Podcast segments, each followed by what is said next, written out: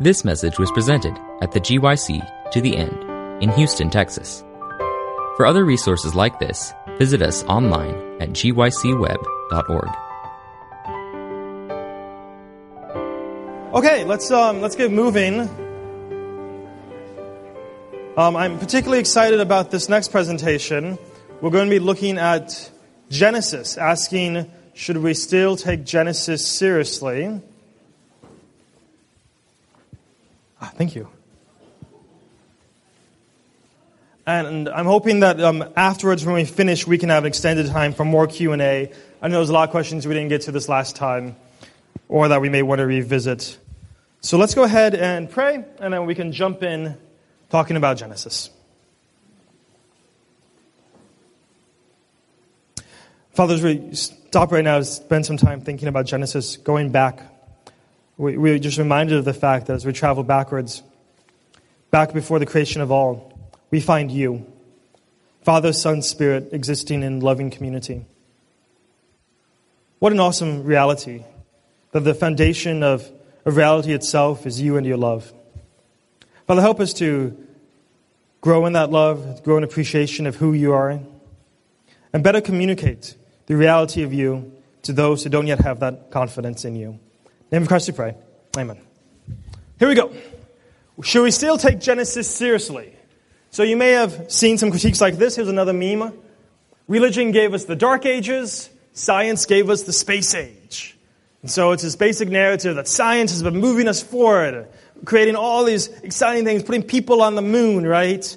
Um, this afternoon we'll talk about the future of humanity and, and the, the awesome potential of science, space colonies, we're going to colonize Mars, artificial intelligence. So that'll be this afternoon. But, but this is just looking back as historically, science, look what it's given us. Whereas religion, it gave us the Crusades, it gave us, it held back scientific progress. One of the best examples of this is, is this guy. You know who this is? Yeah, this is Galileo. And so the story goes, well, well, look what happened to Galileo, right? He was trying to usher in this, this scientific truth, but religion was holding him back, right? Galileo was, was trying to explain the, the universe, but the religious system was holding him, holding him back. So it's science against religion. But when you actually look at the life of Galileo, something interesting happens. You begin to recognize that Galileo himself had a high view of Scripture. For instance, he wrote, I think, I think in the first place that it's very pious to say and prudent to affirm the Holy Bible can never speak on truth whenever its true meaning is understood. And so Galileo didn't sense this tension between what God had revealed in Scripture and his study of the universe that some project onto him. So what's going on? What was the, what was the uh, fueling this, this conflict with Galileo and the church? Well, when you step back and appreciate the worldview that was dominant at the time, a worldview that was inherited from Aristotle, the Aristotelian worldview had been integrated into medieval theology, and it went something like this. You have the Earth at the center of the solar system, which was then the entirety of the cosmos. And then you had a number of bodies orbiting the Earth the Moon, Mercury, Venus, the Sun, Mars, Jupiter, Saturn. Incidentally, these bodies are the foundation for the names of, our, of the week, right? The names of the days of the week. So we have like um, Sunday after the sun, Monday after the moon, and so forth, up to Saturday after Saturn. So the seven days of the week were named after the seven bodies that we could see with the naked eye orbiting the earth. And then there was believed to be some outer spheres where the, the stars were fixed. And then in the outermost sphere, Aristotle had this idea of the prime mover or the uncaused first cause. And what happened was when the medieval church read Aristotle, someone who was held in very high esteem, they're like, huh, we can integrate this with our religious teachings pretty well. The uncaused first cause is just another name for God. And, and so we could integrate our theology with this philosophy, and it gives some kind of prestige, some kind of authority to the church, because if you have Aristotle on your team, you know, you're winning, right? So, so they're able to get him on their team. But it came at the cost of not only integrating into the theological system, but also integrating into their, the cosmology, their understanding of the world around them. And so, what the Reformation then came and did was the Reformation was a pushing back upon Aristotle. By the way, this, this is why there was conflict. When, when Galileo was proposing his model, you know, hey, hey, we have this Copernican model, we have the, the sun is at the center, and, and you look up into the heavens, and, and oh, the heavens is not just about things going in perfect circles, right? It's a little more complicated than that. And he's beginning to, to challenge the church because he's challenging Aristotle. And so the cause of the controversy there was because the church had married itself with Aristotle. But what the Reformation did was it pushed back on Aristotelian worldview. For instance, Aristotle had written in his Ethics, we become just by doing just acts. So Aristotle has this idea that, you know, what makes you a, a flutist? It means, well, you're a flutist because you play the flute well. So what makes you just? Well, you're just because you do just things well, right? You, you do just acts. And that would have been integrated into the theological system right? So justice is, is we become right with God through, through good works. And so you have a pushback in the Reformation where Martin Luther realizes, no, the just shall live by faith, right? And so you begin to have a rejection of this marrying of the, the philosophy with the theology. But then that also then paved the way to begin to reject the way in which the astronomy had been married to the church's understanding. So after Martin Luther comes Kepler. Interestingly enough, Kepler calls himself the Luther of astronomy. And what Kepler is doing is he's pushing back on some of these models, saying, okay, no, just like how Martin Luther studied the book of Scripture to understand how we become just, now I'm going to study the book of nature and understand how the world really is, and come up with models that will challenge those of what the church had uh, previously held via Aristotle. So, central to, to this Reformation was this idea of two books. It's an old idea that, that dates back in Christian history that there are two books of God's revelation. That God has revealed himself both in the book of Scripture, but also in, in the book of nature. And so both are telling us something about who God is. And so when Protestants come and they begin to read the book of Scripture in a new way, let's not just listen to the past authorities, let's study the book itself, and then gave permission for individuals to rise up and study the book of nature itself rather than just listening to what the past authorities had said about nature. Does that, does that make sense? So the Protestant Reformation, rereading the book of Scripture, leads the way to the scientific revolution, which is rereading the book of nature. In particular, the Protestants introduced a new hermeneutic that radically changed how they read Scripture. Prior to the Reformation, very common were these allegorical readings of Scripture. It was considered that there were, there were like four levels of, of reading Scripture, where there's like the literal level, that's like the surface, but then if you want to get the true meaning of the text, you need to get to the allegorical reading of Scripture.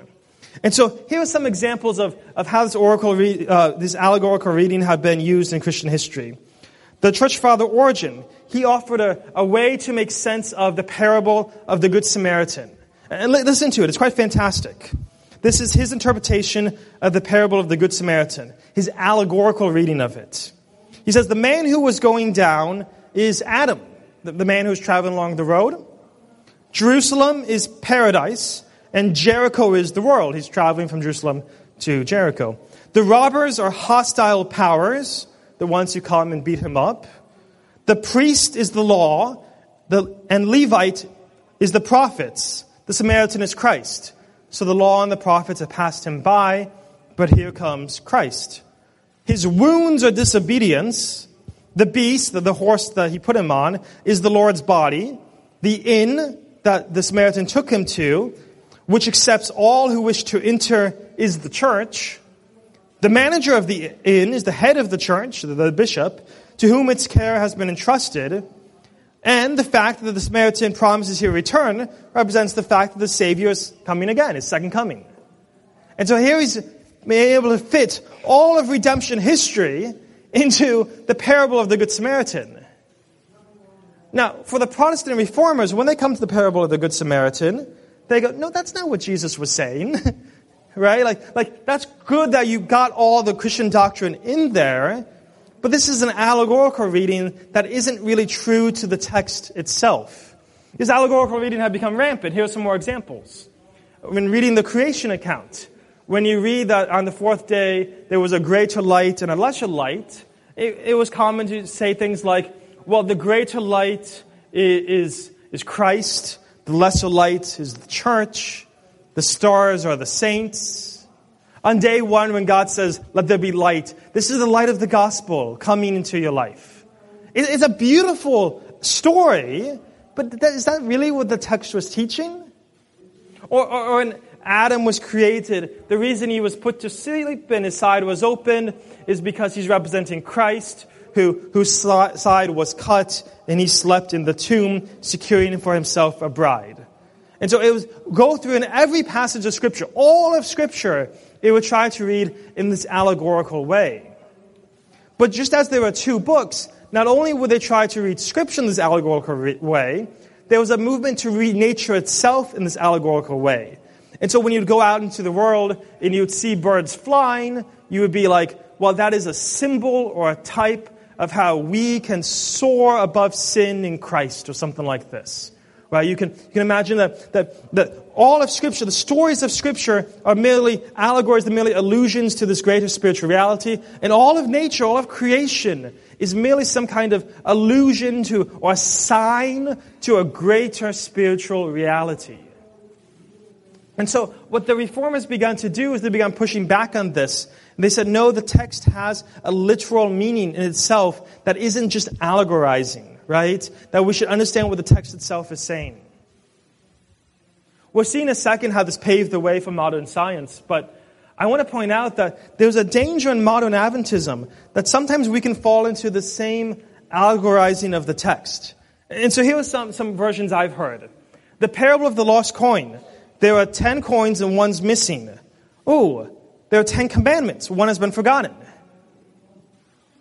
I, I don't know if you've ever heard this. Well, well, it's true that we have largely forgotten the Sabbath commandment in Christianity, but I'm not sure if that's what the parable of the lost coin is actually about. Or, or when you read a story about a woman like Ruth, or about some ship, Paul traveled in some ship, it's actually an allegory for what's going to happen to the church. And if you go and down, you break it down in great detail, you can see how it's, it's telling you the history of Adventism or something like this. Or the Song of Songs is, is actually about the great disappointment. Well, it's true that Scripture does teach about the investigative judgment and those important biblical doctrines, but I'm not sure if you're going to find that in the Song of Songs. Or everything in the sanctuary corresponds to what your body is a living sanctuary, and therefore everything in the sanctuary corresponds to your body in some way. And the church is, is, is the temple of God. So every, every nook and cranny in the sanctuary tells you something about the church. And Christ is in heaven, so every little nook and cranny tells you some detail about his heavenly ministry. And sometimes people come up with fantastic claims by allegorizing the text in this way. And I want to suggest that, that we need to be careful in doing this. That some of these come to the right doctrinal conclusions, but they model an irresponsible way of reading the text. They're reading more into the text than is actually there. Yes, the, certainly Scripture teaches about the Sabbath and teaches about the history of the church and teaches about the fantastic teachings of the sanctuary, but we need to make sure that we don't read that into stories where it wasn't intended. Is that clear? Okay, fantastic. So here's the implication of the reformers. When the reformers came back and they said, let's step back, let's abandon allegorizing, and let's just try and study the text itself and see its primary meaning, its literal meaning. Peter Harrison, a historian of science, notes its influence. He says, had it not been for the rise of the literal interpretation of the Bible, this Protestant hermeneutic, and the subsequent appropriation of biblical narratives by early modern scientists, modern science may not have arisen at all. In sum, the Bible, in its literal interpretation, have played a vital role in the development of Western science. This is his book, The Bible, Protestantism, and the Rise of Natural Science. I encourage you to read it. It's a little bit dense, but it's a fantastic summary because it shows how when Protestants said, let's start taking the text of Scripture seriously, it led to people saying, let's start taking the book of nature seriously. It's not just a sign or illusion of a greater spiritual reality. Creation itself has value. God created this world, and we can go out and we can study it and we can understand it. And so rather than people, sometimes you, you hear like, if you take Genesis seriously, it's opposed to science. But historically, it was people taking Genesis seriously that led him to conclude it's not just about spiritual realities, that God actually values our physical world. He created a physical creation that we're part of. That led people to begin to take nature itself seriously and invest in the study of nature. Isn't that cool? So taking, taking scripture seriously, even a literal reading of scripture, is what led to the rise of modern science. We can see a number of the reformers even anticipating this during the Reformation. Martin Luther, in one of his table talks, is recorded as saying that we are at the dawn of a new era, for we are beginning to recover the knowledge of the eternal world that was lost through the fall of Adam. So, so he anticipated, he says, we're going to usher in all this new knowledge of the world around us, right? What was really fantastic about Luther and the reformers is they recognized the priesthood of all believers. And what the priesthood of all believers says is it's whatever your job, whatever your occupation, if you are participating in God's good creation, maybe you're building something, maybe doing some creative task, maybe you're caring for people, then, then your work is sacred. It's not only the work of the priest that is sacred, everyone belongs to this priesthood. So whatever you do is sacred. And then this leads to the possibility of, of scientific exploration itself being a vocation, of being a calling, of, of studying the world around you and understanding it, is itself a sacred work. It's not just the priest who do something special and everyone else is, is stuck doing some lowly lot. But each one of us, by living in and existing in and extending God's good creation, may it be for serving people or taking care of the planet or doing creative works ourselves, we're participating in this creation. And that has incredible value. We're acting as a priest in that capacity, as a priest of all believers. And so you can start to see how after Luther and this revolution, this, this, Reformation, a number of these scientists come forward and they understand their science to be an extension of their faith. People like Kepler, who said, I had the intention of becoming a theologian. And maybe he would have been a good one. But notice what he says. But now I see how God is, by my endeavors, by his science, also glorified in astronomy. For the heavens declare the glory of God. And so these pioneers of modern science understood that what they were doing to understand the universe was glorifying God. That, that their science is not in tension with their faith, rather it's coming out of their faith. Isaac Newton put it this way. He wrote the, the Principia Mathematica, perhaps the most scientific, the most important scientific document in all of history. It's, it's fantastic. He, he develops the laws of motion. He gives a mathematical derivation for, for Kepler's laws, explaining why planets move in elliptical paths. It's a fantastic document. But notice what he says about it. He says, When I wrote my treatise about our system, about the solar system, I had an eye upon such principles as might work with considering men for belief in a deity. And nothing can rejoice me more than to find it useful for that purpose. So uh, Newton's saying, My greatest joy is that when people read and understand my work on, on the mathematical structure of the solar system, they come to believe in, or at least consider belief in God. It, it kind of sounds like John at the end of his gospel. He says, I wrote these things so that you may believe. But for Newton, he wasn't just writing gospel, he was writing science, but he understood that, that his science was revealing who God is. What I want us to do now, seeing that, that a study of Scripture has not been opposed to science, but has fueled it, I want us to take today's seminar to dig into Revelation chapters, uh, I'm sorry, Genesis chapters 1 through 3 a little bit deeper and see what is Genesis chapter 1 through 3 really saying. Now, there's so much there. We could spend all six seminars just going through those first three chapters. It's packed. But I'm just going to try and hit some key points to try and really understand what's going on in Genesis, respond to some criticisms, and try and understand the significance of Genesis for our lives today. So if you have a Bible, I encourage you to pull it out. Or if you have a phone, you can pull it out. And we're going to be digging into the first three chapters of Genesis, trying to see what's going on there and why is it still so significant for us today. As you turn to Genesis, you'll catch the opening line. In the beginning, God created the heavens and the earth. What's going on here? What's the significance of this statement? The first observation is when the text says heaven and earth, when it puts together these two opposites, what it's saying is it's saying everything, the universe, the cosmos. The Hebrews don't have a word for the universe as a whole, so it employs a device called a, a merism. What a merism does is it brings together two opposites to represent the whole. For instance, the book of Joshua, chapter 1, verse 8, the command is given to keep the book of the law always on your lips, meditate on it day and night. What is meant by meditate on it day and night? Meditate on all the time. It brings together two opposites, day and night. Not to say, oh, don't worry about it in the afternoon, right? No, what it's trying to say is, is here are the two opposites, here are the two extremes, the day and the night. And together, when I bring them together, represents the whole. So meditate on it continuously. Similarly, you see another example in Second Chronicles, chapter 34, verse 30. It refers to all the people, great and small. Well, how about the medium-sized people? Right? No, no, what it's doing is it's bringing together the two opposites, great and small, to represent the entirety. Is that clear? When you make your wedding vows, you say things like, for better or worse, rich or poor, sick, oh, how's it go? Sickness and health.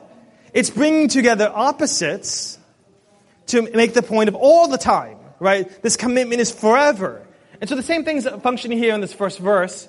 In the beginning, God created the heavens and the earth. That is, in the beginning, God created the totality of everything. And we see this very clearly in the New Testament. Like, for instance, John chapter 1, it says that Christ, all things are created by Christ. Uh, through him, all things were made that were made. We can look at the grammatical structure of in the beginning God created the heavens and the earth, and we can see that it's serving as an introduction. Notice it begins with a temporal marker in the beginning. Next, in the Hebrew is the verb, but in our translation it comes, comes the, the object, the subject, God, and then a verb, created, and then the object of his creation, the heavens and the earth. This is a common device used in books to, to introduce, to give some background information that introduces the, us to the, to the setting. For like instance, in Daniel chapter 1, verse 1, you're given some temporal marker in the third year of the reign of Jehoiakim, king of Judah. Then you're given the subject, Nebuchadnezzar, and then you're given the verb, he came. Where did he come to? Jerusalem and besieged it.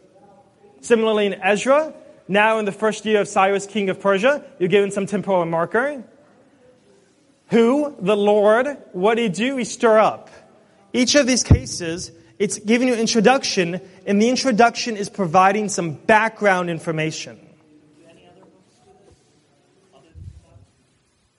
Uh, do, do books outside the Bible do this?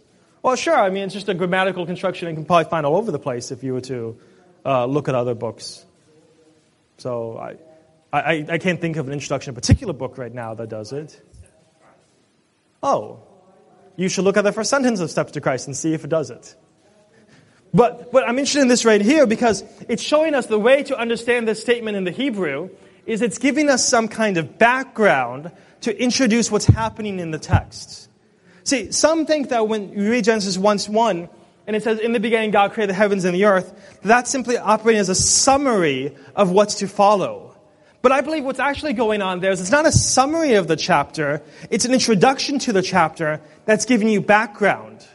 I need you to know, the author is saying, that God has created everything. That's the background. And then from that background, it moves on and it focuses attention specifically on the earth. Not only is it claiming that God created everything, but the incredible claim of Scripture is God created everything from nothing, ex nihilo.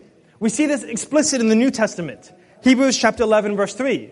By faith we understand that the worlds were formed by the word of God, so the things which are seen were not made by things which are visible. That, that they're not made by pre-existing matter, that God brought them about by the power of His word. Revelation chapter 4 verse 11. You are worthy, O Lord, to receive glory and honor and power, for you created all things, and by your will they exist and were created. That there's nothing that exists independent of God. God brought everything into existence. Now, now, maybe that doesn't seem so radical, But if you compare this account with other creation accounts, those of the Babylonians or elsewhere, you see that this is altogether singular, it's altogether unique. Because in other religious creation accounts, it typically begins with there exists some primordial material, some chaotic system, some, some waters or some earth or some original material. And from this material, the gods emerge, the gods are born, the gods have a beginning. There's a theogony. And then once the gods come into existence, then they begin to shape that material and form the universe around it. Genesis is quite different because it begins by emphasizing no, God Himself created everything. The heavens and the earth has a beginning, God does not. In contrast to these other accounts, where there's some original material that has no beginning from which the gods emerge. And so the God of Scripture is quite unique from these other gods. Genesis 1 2 moves on to focus on the earth. The earth was without form and void, and darkness was on the face of the deep. The Spirit of God was hovering over the face of the waters. But Genesis doesn't begin with 1 verse 2, because if it did, then you might be tempted to think, well, the waters were always there, the earth was always there, God just came along and shaped it. That's why it begins by emphasizing in Genesis 1 verse 1, God created everything. God created the universe. And then it moves and says, now let's focus on what he did to the earth how he prepared the earth, how he made it inhabitable for us. Is that clear? Okay, great. Let me pause and see if there are any questions at this point. Yeah, right here. if uh, the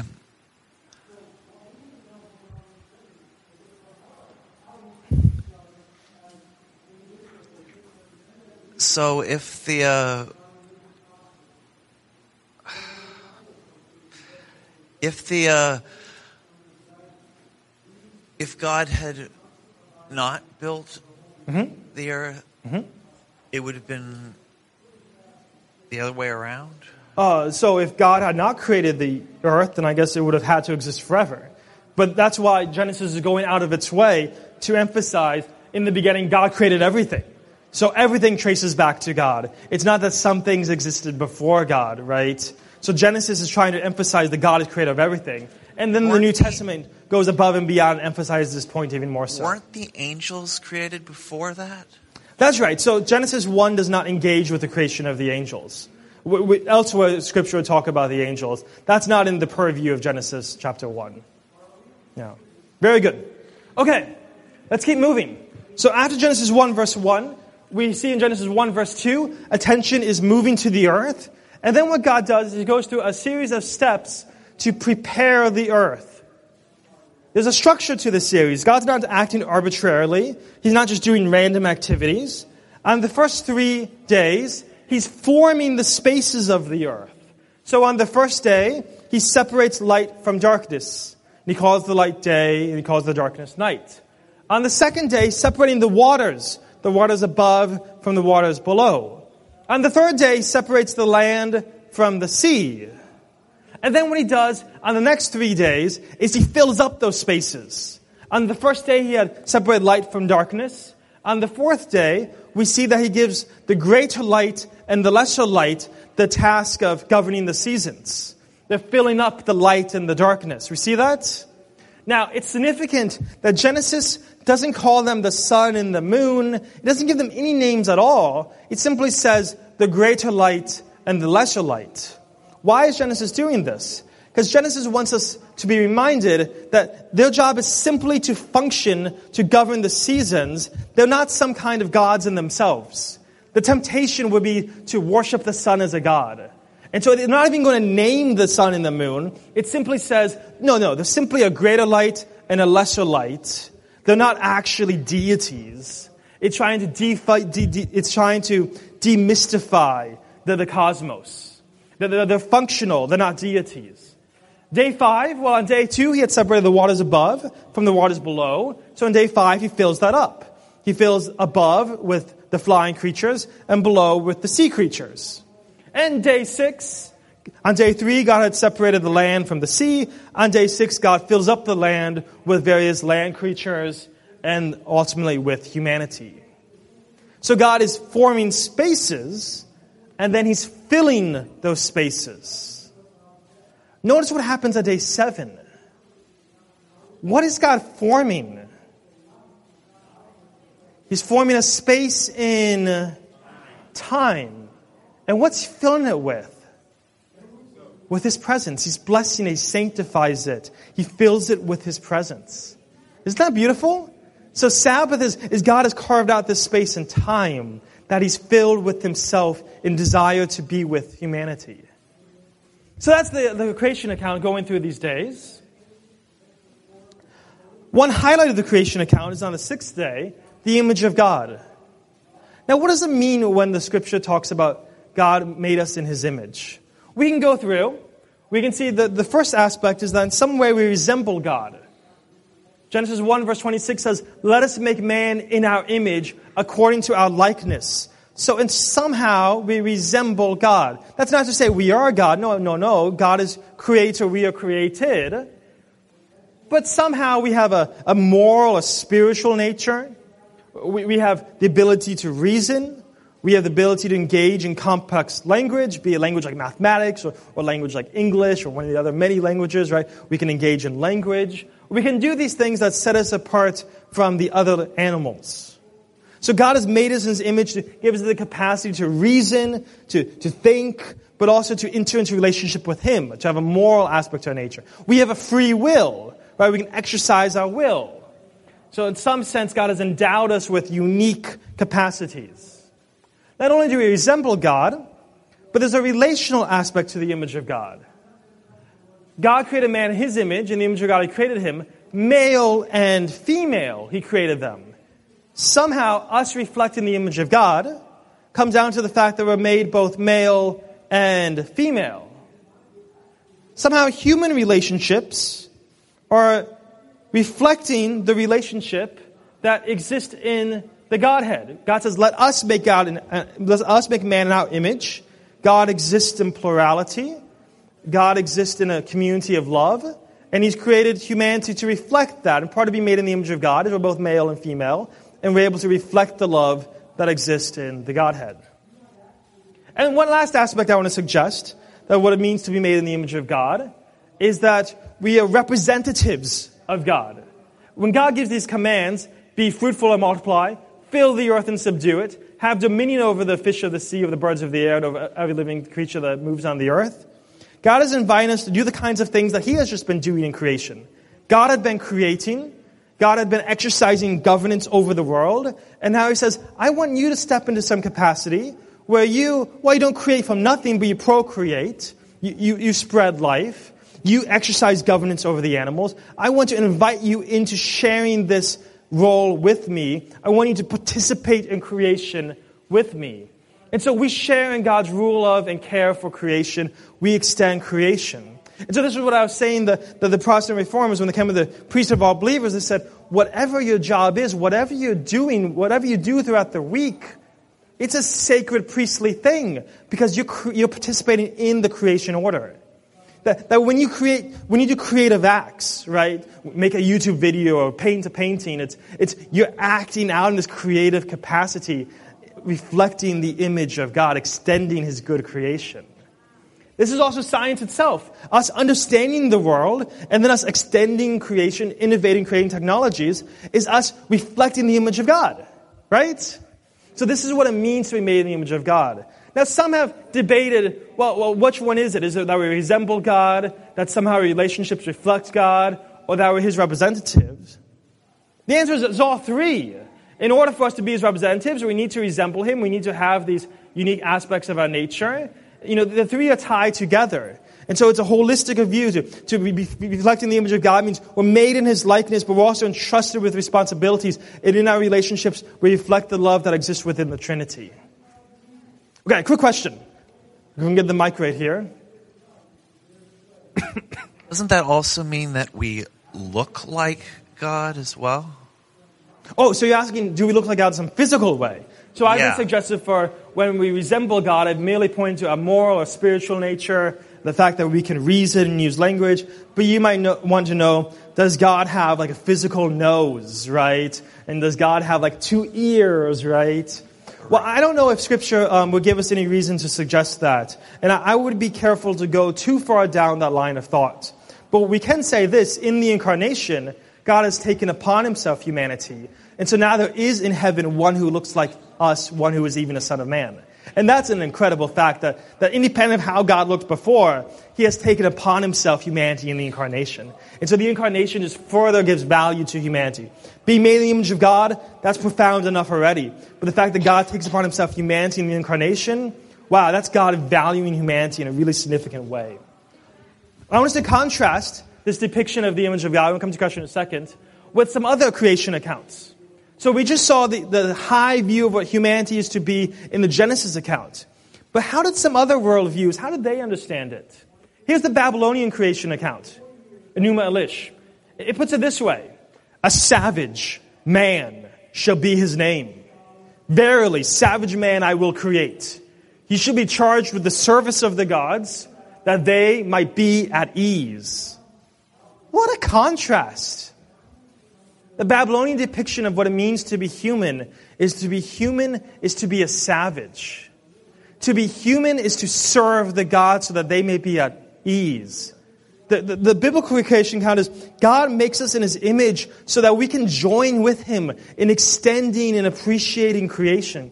Genesis even mentions, it says, when he talks about the God creating the trees, it says he created beautiful trees. It throws in the word beautiful. It's like, like God just wants us to enjoy the beauty of creation. It's like God values humanity so much. It's, I'm going to create beauty and give them the capacity to enjoy incredible sunsets and beautiful trees. Versus these other accounts view humanity as, as some kind of animal whose only purpose is to serve the gods at their pleasure. What a contrast. Do we have a question? Let's um, get a question right here. And then I want to think about what are some of those implications for today. Yeah. All right, actually, my question goes back to uh, Genesis 1 1 and 1 2. Yep. When you were saying that God created the universe. Yep. And then it focuses on the creation of the earth. Yep. Does that mean that earth, the, the matter and the uh, materials that God used to create earth, were floating in space for an undetermined amount of time? Mm-hmm. You know, I'm not sure if the text specifies that. But, um, so some, some would say that Genesis 1, verse 1 is, happens at the very beginning of the first day of creation. God creates everything. But I don't think it's necessary to read the text that way. I think it's fine to read the text as at some point in the past, God created everything. I don't know how long passed, some amount of time passed. I have no idea if it was the same day or if it was much, much, much later that God comes and he focuses his activity on preparing the earth. But the days of creation are specifically focused on God preparing the earth. And so it's, some people do read, many do read, that at some point in the distant past, billions of years ago, who knows, God created the universe as a whole. But then much more recently, he focused his divine activity on the earth to prepare it. Hmm? Oh, the mic is dead. So I'm going to let you speak into my mic. So my question was specifically focused on the fact that uh, the universe could be billions of or trillions of years old, but the lifespan of the Earth could be much shorter, and that that's biblical. Uh, I see no tension between that and Scripture. So I think it, um, if you read Genesis one, it's fine to read Genesis one. I don't think it says that God created the, the heavens and the earth 14 billion years ago, but it, it doesn't exclude the possibility it just simply lets us know that God created the heavens and the earth, right? And so there's no tension there. But it does then focus on, at some point more recently, well, it seems like the earth was already there in some capacity, but God was preparing the earth to make it ready for life. And that happened much more recent in the, in the biblical view. So I hope that answers your question. It's not that it insists upon that, but that's a possible way of reading the text. And, and maybe some of us would disagree on that. Maybe some of us would insist the whole universe was created instantly at the beginning of creation week. And maybe some of us are more comfortable with there being a gap. And I think there's room for that disagreement to take place. Okay, let's get one more comment on. I think this is probably an important discussion. And then I want to move on back to reflecting on the image of God and its significance. I just wanted to make a comment on what you were just saying that you can either see the whole universe being created in the beginning of creation week or long before. But if you do it at the beginning of creation week, there's no room for like the fall of Lucifer and the creation of everything else. So there would have to have some sort of span of time, I would think. Yeah, that's a great point. So Adventists have um, often been very comfortable with a very old universe because we understand there's this whole prehistory to the creation week of all the angelic hosts and the narrative of Lucifer. Now, that, that takes place in heaven. It's not clear is, is heaven part of our physical universe or not, right? And so, you know, you can ask those kinds of questions. I, I don't think the biblical data is definitive on that. And so I, I'm, I'm happy to let people speculate on that and leave room for, for some different views on that. Okay, let's keep moving. I'll come back to more Q&A. But I want to think about what are the implications of the image of God. And in particularly, I want us to reflect upon the West and, and in Western civilization, this idea of human rights. So sometimes we, we think this idea of human rights is, is universal and natural, but it's important when you look back at history, you see that prior civilizations have very different ideas about what kind of rights people have. For instance, Aristotle in his Politics argued that there should be a law that no deformed child should live. Now, now, to modern sensibilities, we just think that's incredible. How could you think that? It's, it's, a human being, right? It's a human being that's instilled with dignity. But, but where does that modern sense of human dignity come from? And I want to suggest that it comes from this idea of the image of God. It passes through the Enlightenment. It takes a secular flavor to it, so we don't have to use religious language. But ultimately, it traces back to the conviction that all humans are infinitely valuable, that have incredible dignity, independent of their ability to work or to perform, independent of if they have deformities or not, because they're made still in the image of God. Notice the Declaration of Independence, how it echoes this language. We hold these truths to be self evident that all men are created equal that they're endowed with their, by the Creator with certain unalienable rights. And so it views human rights as being God endowed, as coming from the fact that we're made in the image of God. Now, you read this and maybe you recognize quickly that, well, when these words were written, not all people were treated with full dignity, right? That wasn't extended to all people. But that idea of human rights coming from people being made in the image of God was so powerful that it allowed us to appeal to it for progress. For instance, Martin Luther King, when he's making his case for racial equality, notice the language he used. Man is more than a tiny vagary of whirling electrons or a wisp of smoke from a limitless smoldering. Man is a child of God, made in his image, and therefore must be respected as such. And so throughout history, it's this powerful idea of the image of God that people were appealed to to allow us to recognize, hey, you know, maybe we haven't always lived up to this, but this extends to all people, right? This has implications for how we live. Viktor Frankl points out some of the moral implications. Viktor Frankl, survivor of the Holocaust, puts it this way. He says, if we present a man with a conception of man which is not true, like that Babylonian conception, man is a savage, we may well corrupt him. When we present man as an atomic, as an automaton of reflexes, as a mind machine, as a bundle of instincts, as a pawn of drives and reactions, as a mere product of instinct, heredity, and environment, we feed the nihilism to which modern man is in any case prone. He says, I became acquainted with this last stage of that corruption in my second concentration camp, Auschwitz. The gas chambers of Auschwitz were the ultimate consequence of the theory that man is nothing but a product of heredity and environment, or as the Nazi like to say, of blood and soil. So he's pointing out that if we abandon this uh, depiction of man as being made in the image of God, if we compromise for something less that, that was simply the product of environment, was simply the result of some naturalistic accounts, then, then this seems to corrupt individuals. It seems to lead them into a nihilism, a, a place of meaninglessness where we fail to respect each other with dignity. So that's the ultimate end. To be clear, he's not saying that, that an individual who may at the time be an atheist can't respect people. Absolutely. There, there, are all kinds of atheists who, who have very high views of humans and, and very high views of people. But well, the question is, is what's the basis for that view?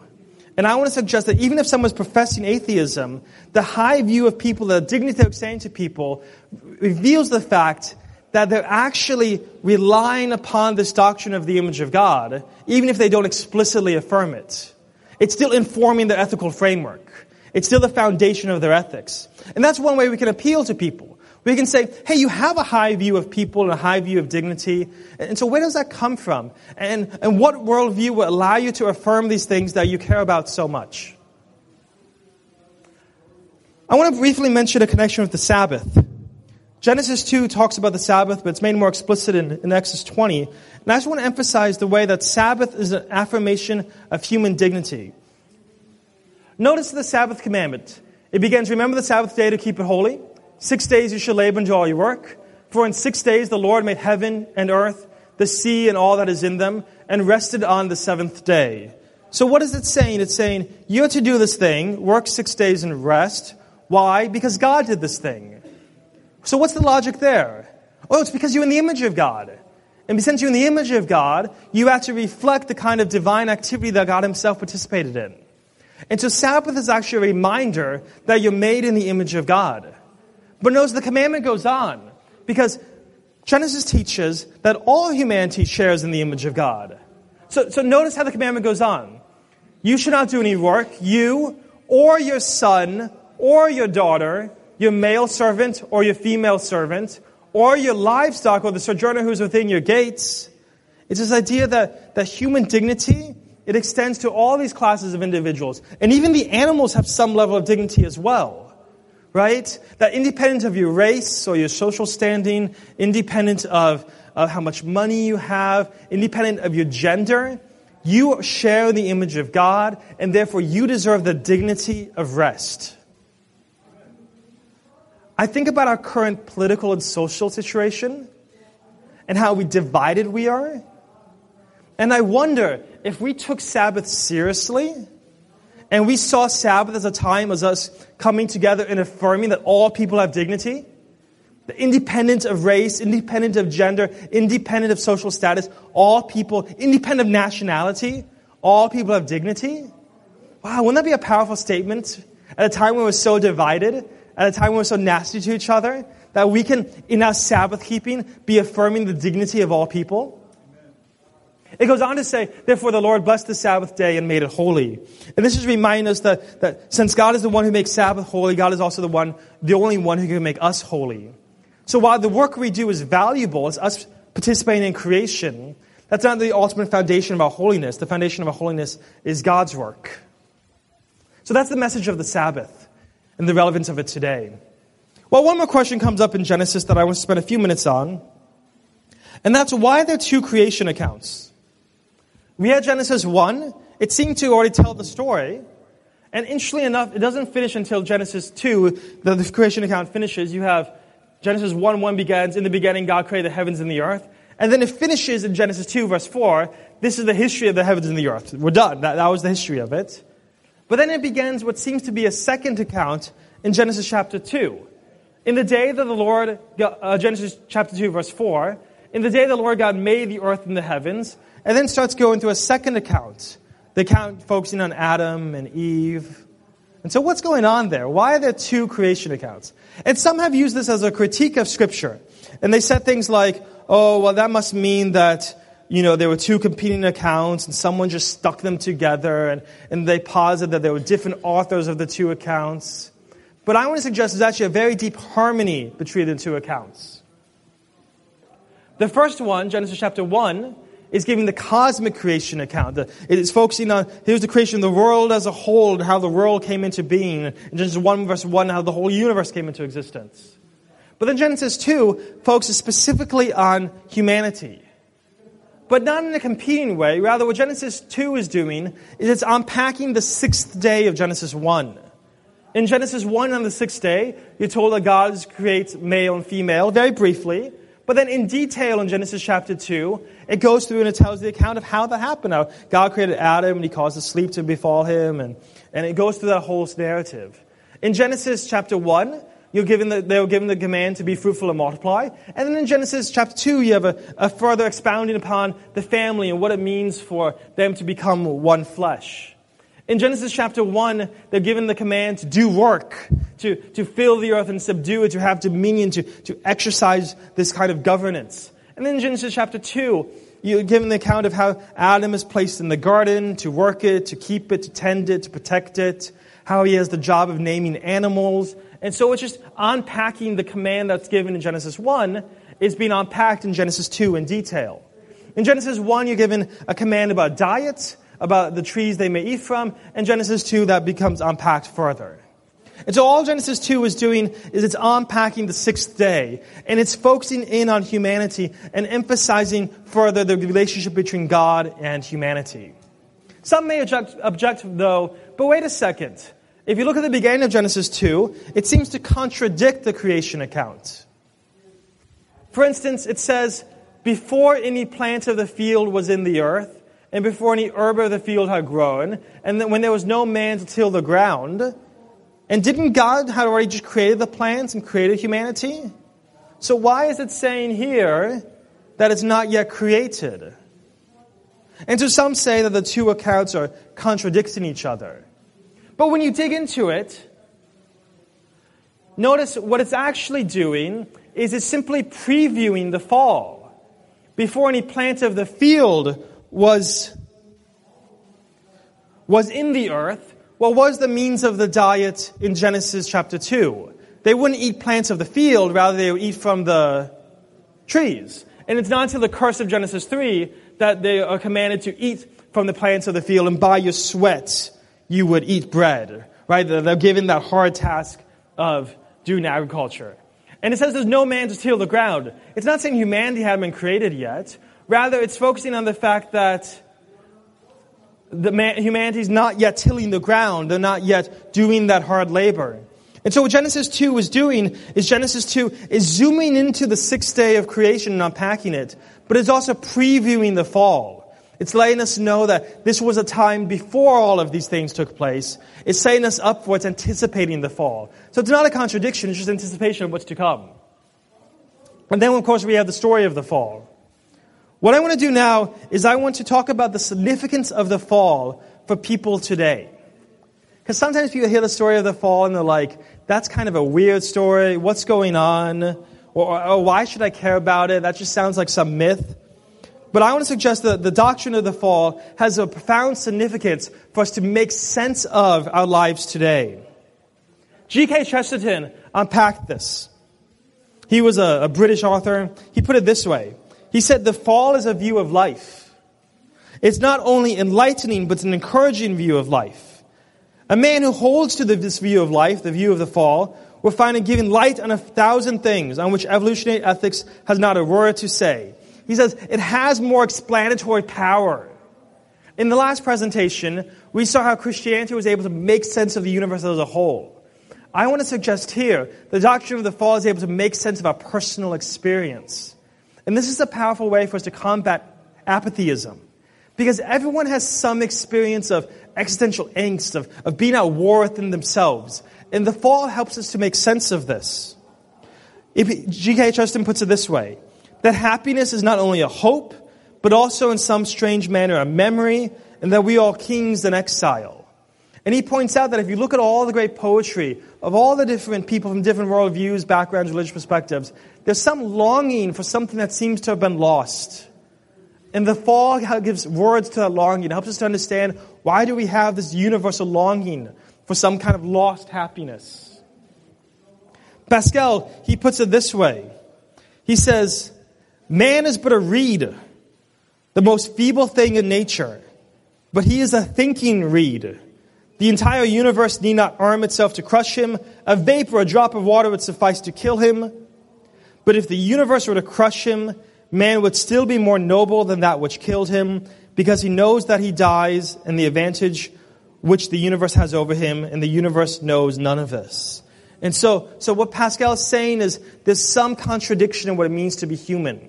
There's a greatness in that we can think and we can understand and make sense of the world. But there's also a nothingness in that we realize that we are but dust. And what gives an account? How are we to make sense of what it means to be human? Both this greatness and this nothingness. He unpacks this idea further. He says that, that man's greatness and wretchedness, these two extremes, are so evident. Everyone experiences this. Everyone experiences this angst of both being an incredible thinking creature, but also a sense of you're nothing in comparison to the universe as a whole.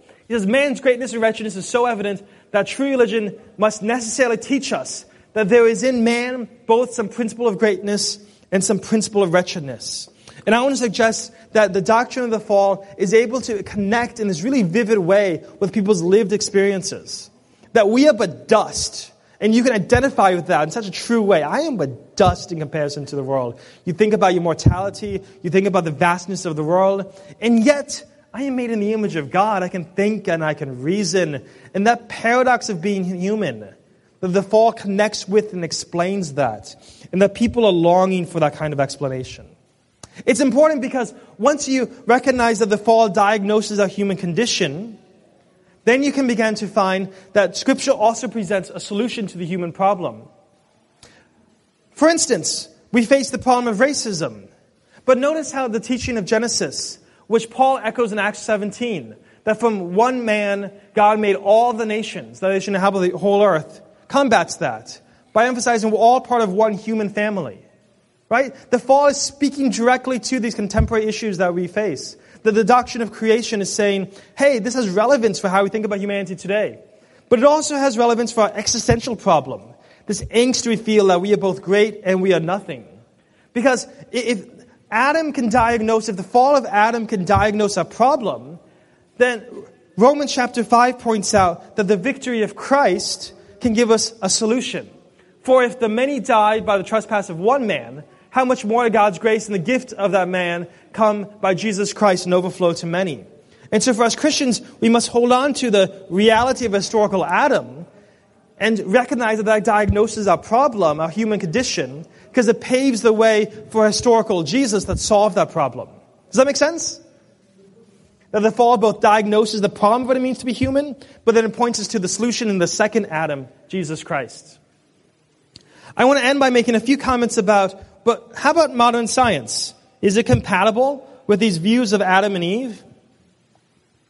Well, I was saying before that, that science relies upon models. And, and, so all these models are going to be based upon assumptions, and so it's really difficult as you go back into the past and try and project into the past. Our models will be inherently limited. But there are some recent discoveries that seem to speak in, in some kind of agreement with at least the overall texture of Genesis. One is, is the discovery of a Y chromosomal Adam. So men have an X and Y chromosome, and women have two X's, right? Which means each man receives his Y chromosome from his father. And so this Y chromosome carries a, a, patrilineal lineage. You can trace back, and each man receives it from his father, receives it from his father, from his father. And we've discovered that, that there's a common patrilineal ancestor. There's a common father that all living males share. We've done genetic analysis that show that all living males have a common male ancestor that you can trace back by, uh, on the DNA of the Y chromosome.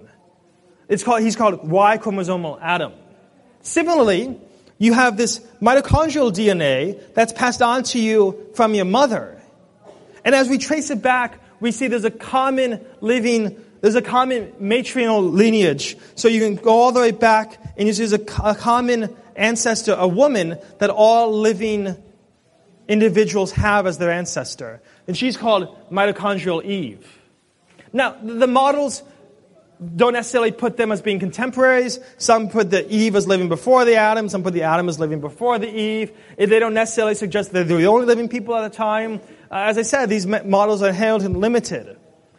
Uh, you know, they, they, were based on assumptions about how quickly genetic material is mutating. But the overall tenure of the models are pointing to the fact that indeed we all came from one man, as Acts says, right? So I just want to end with a brief reflection on the relationship between faith and science. And I think Ellen White nails it in the book Education. On page 128, she says, Since the book of nature and the book of Revelation, that's the two books we were talking about, bear the impress of the same mastermind, they cannot but speak in harmony. By different methods and in different languages, they witness to the same great truths. Science is ever discovering new wonders, but she brings from her research nothing that, rightly understood, conflicts with divine revelation.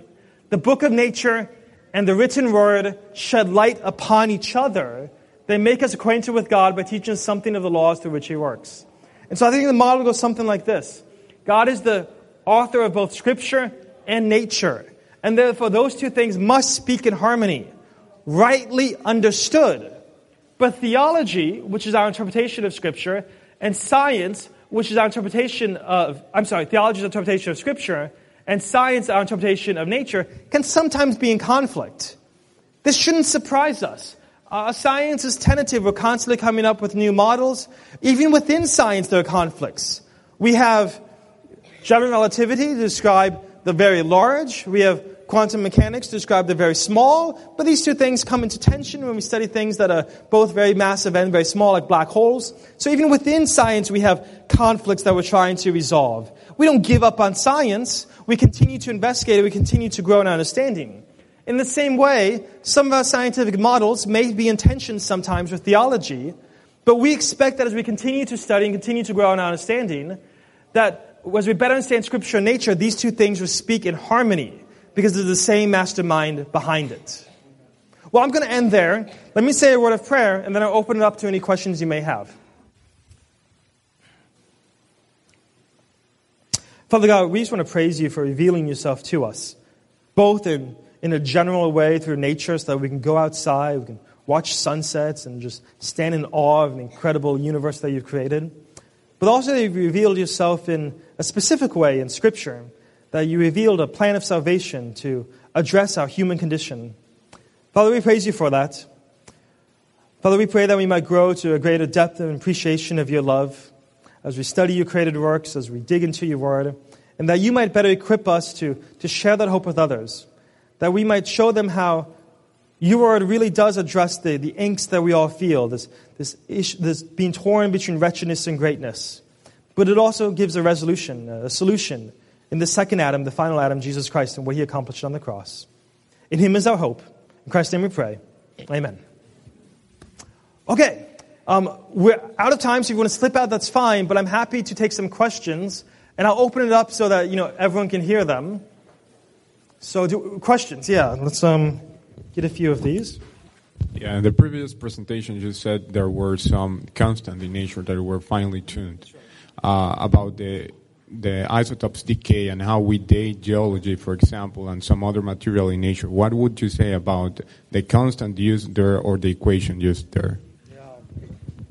Yeah, that's a good question. So um, we tend to assume this uniformity as we go back, that um, various decay rates have been constant, and that's going to influence our models. Um, I, I, don't have anything particularly provocative to say. This is not my field of expertise, so you know I, I can't suggest this is a particular way that the models are deficient or this is a way to understand them. We have good people working on this at the um, Geoscience Research Institute. We have a number of people thinking about this problem and working through it. Um, but I, I, would just come back to this basic model that even if at times we may find points of tension, uh, we have the conviction that ultimately nature and scripture speak in harmony. And I think we saw that at the last talk. The, the big idea of what is science and, and what we know about the universe on a grand scale, there's incredible agreement, even if on some of these finer points we may feel some tension. Yeah. I just had a quick question um, about. I've been in arguments with people that have said that mathematics don't actually exist in nature, that it's just a tool that we use as human beings to understand physics and the world around us. Um, as a mathematician, what do you have to say about uh, mathematics existing in nature? Yeah, yeah, that's a really good question. Um, so, like, does the number seven exist somewhere? You know, like, is it like floating out there somewhere? Um, there's the Platonic view, which Plato had, like, this Platonic realm where they exist. Um, some Christians uh, uh, say that they exist in the mind of God. Um, I'm fine with saying that mathematics is just a human invention, right? But, but the fact that we can invent mathematics, now that's telling us something. That's telling us something about what it means to be human, right? Because, like, you know, as we are saying, animals, monkeys, dogs could not come up with mathematics. But we can come up with things like e to the i pi plus 1 equals 0. And so I'm less concerned about if E is floating out there in space somewhere, right? And I'm more concerned about what does that tell me about what it means to be human? And what is it saying about our human minds? And, and when you look at then at the applicability of mathematics, then not only can we develop consistent mathematics, but then it goes on to explain the universe that seems to be saying that, that there's some deep sense in which our minds are wired to both seek truth and beauty. Mathematicians often describe mathematics as beautiful, But then that truth and beauty corresponds in a profound way with the very fabric of the universe, right? And so I think that's, that's a profound testimony to the fact that we're made in the image of God, and therefore we can think and we can reason, and that corresponds with God's creative activity. Now, if you want to posit that E is floating somewhere, you, of, you don't have to. My concern is just what does it tell us about being human that we can think of and understand these things? Uh, so my question relates to your previous session about the big chill. So as entropy increases and we inevitably approach absolute zero and like the end of the universe, uh, how do you reconcile that with God's original plan of eternity for, for man, like on Earth? Yeah. Yeah, yeah. So maybe your objection is something along the lines um, if God created man to be eternal, then why would the universe be set up in such a way to run down or these kinds of things? Yeah, it's a good question. Uh, I mentioned you know, the Big Chill is just one of a couple models of, you know, there's, there's various um, cosmological eschatologies of how the universe will end. Um, one might wonder, you know, what's the ultimate consequence of sin on the universe, right? Uh, and what's meant by God creating a new heavens and new earth. What, what kind of ways is God sustaining the world in that capacity? I can only speculate here, and so I don't have a definitive answer for any of this, but those are the line of thought you may go down. Uh, Romans 8, after all, indicates that creation is groaning. And so there's some way in which the fall of humanity impacted the creation order. That creation is like longing out to be restored. And, and I don't know, like, you know, does that have like some implications for the physics? I'm going to be very cautious to make that claim, but that may be a li- line of thought you want to pursue. Um, but I don't know if we can do much more than speculate on that question. But, but certainly, Scripture does show God established a new heavens and new earth that does dwell forever. And so we do see that, that coming about. Yeah. So the question about mathematics and such, we see that there are definite mathematical patterns on plants and, and you know, figures and even animals and the forms of butterflies and etc. Wouldn't that tell us that definitely there is some sort of mathematical background there that God uses that can be repeatable, can be sustainable, and even seen throughout creation? Yeah, yeah, yeah. Yeah, this is a good question. So this is a, the idea that like God is a mathematician and you can look at like the Fibonacci sequence, and you can see it in, in nature, and it's like this. This is like evidence God is a mathematician. Um, certainly, we have mathematical order and structure in nature. I think that is telling us something deep about God. Um, where I'm a little bit more cautious is when we introduce things like I, like imaginary numbers. I'm not sure if that actually exists somewhere, like if there's an I in nature somewhere, right?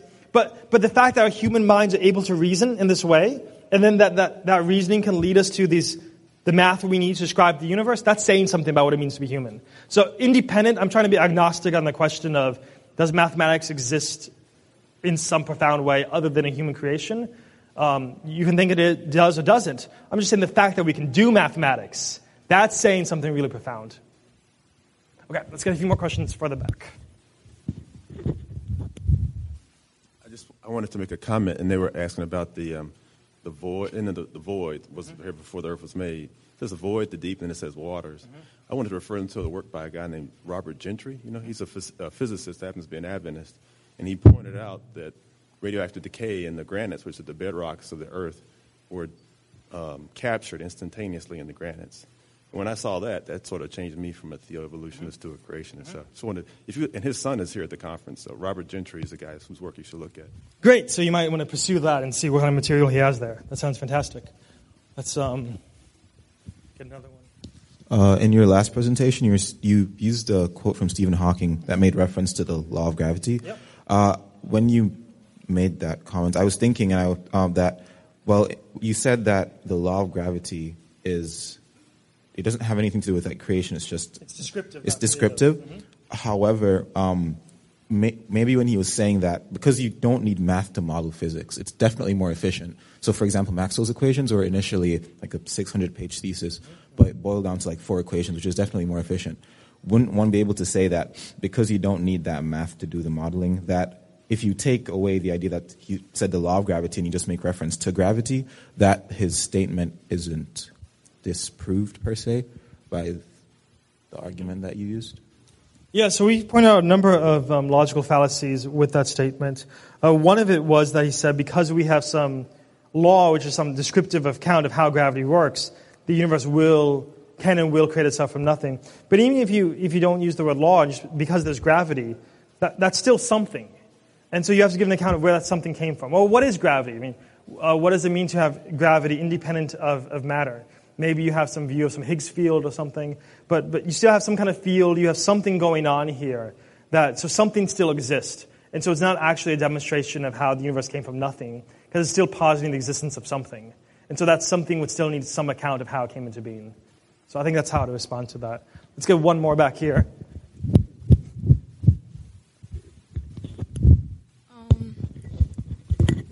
I have one question that kind of sounds like a bunch of questions, but um, this might be just a misuse of allegory, but um, there's a theory I heard of that, like, it relates to that story of the lost sheep, and they're talking about how we're the one sheep that was lost, like the Earth Mhm. is the one sheep that was lost, and then there's all these other planets that aren't. And I was wondering, like, if we assume that is true, then like, what do you think they would read the same Bible as we do? Like, would Mm. they even need a Bible? mm, I don't know. It's just something I was thinking. Yeah, yeah, yeah. So I think you're indicating here, um, Scripture does at time point to other creations outside of humanity. In addition to the angelic realm, you have in Job the sons of God being gathered together. There seems to be almost some form of congress of representatives from the different um, creation orders.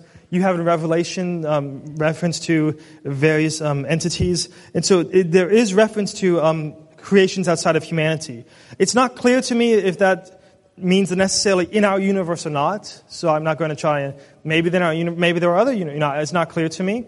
Um, but you then you ask the question of do they read the Bible? And there's this fascinating line where Paul says in Corinthians that we are a witness before men and angels.